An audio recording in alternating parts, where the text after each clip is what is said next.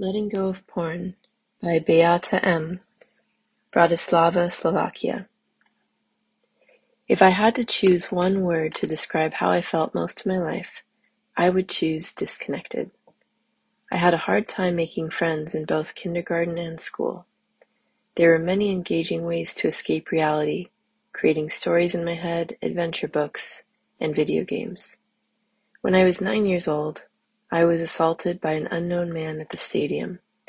This experience marked my life with fear. I felt very ashamed about what happened, but decided to tell my then best friend about it. He told me something like, That man had to be desperate when he had chosen you. His reaction taught me that I am so disgusting as a person that I should be grateful if someone even harasses me. However, I never was. So my fear of men started. I also hated my teachers because they said, You are still young and naive. I hated what my childish naivete caused me and decided never to be like this again. My classmates bullied me a lot, making sure I know that I am repulsive and would never be able to find a partner.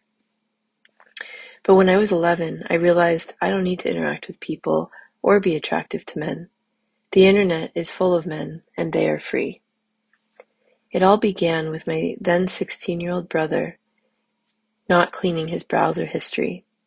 Just one click on his this weird page with a red logo, and I was in awe. Why would someone make videos like this? It was disturbing. A few days later, my curiosity took over.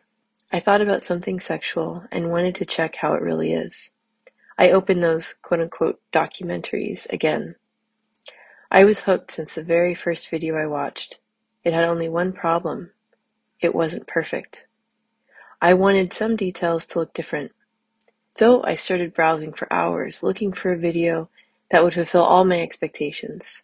I've seen dozens of clips, and it was the most exciting thing in my life. There was always something new to see and explore. I don't remember how I learned to masturbate. I just found that it was a great combination with all these videos. It was an amazing way to deal with my life and all my negative emotions. I was using high doses daily. Now I'm porn free and have been for over six years. I wish I could say how God healed me. I would run around meetings announcing it as a miracle of my higher power. However, I know that my recovery requires rigorous honesty. The truth is that one day I got really high, turned on some video, and got horrible anxiety, staring into the abyss for a while, before turning it off and deciding I would not return. I also wish to say that that was the breaking point, and that everything was better after. Throughout the years, everything just got much, much worse, though. Our disease is progressive. It deteriorated in every other aspect, be it masturbation, sex, or cybersex. My disease took many things from me, loads of time I could have used better, my human dignity. One evening, after acting out, I felt so bad that I just prayed to God to finally kill me. Well, he didn't. And I realized that unless I throw myself under a bus, literally, I will have to find a way to cope with my miserable life. I didn't know what to do. But then I recalled a fellowship I'd heard of, so I hid behind a pile of bricks so nobody could see me, and decided to give them a call. I was desperate. What could I lose? When I came to my first SA meeting, I thought this was the saddest, lowest, and most shameful moment of my life. I was judgmental when I saw some of the members laughing. How could they laugh? I thought. We are in SA. This is a tragedy. Now I laugh at almost every SA meeting, and I laugh a lot. I was the only woman at my first SA meeting, but I thought of it as a statistical difference. But I was the only woman member in the western part of the country, and for a few months, I was the only woman member in the country. Logically, I should have been very uncomfortable being surrounded by most men. It was the exact opposite. I could finally see that they are neither a threat nor objects to my lust. They were my suffering brothers. I was harassed at school. Sometimes I was harassed on the street, bus stop, or station. SA was filled with the spirit of recovery. Despite outsiders calling these men negative things, they created the safest environment possible. At first, I had a lot of excuses for why I couldn't come to meetings.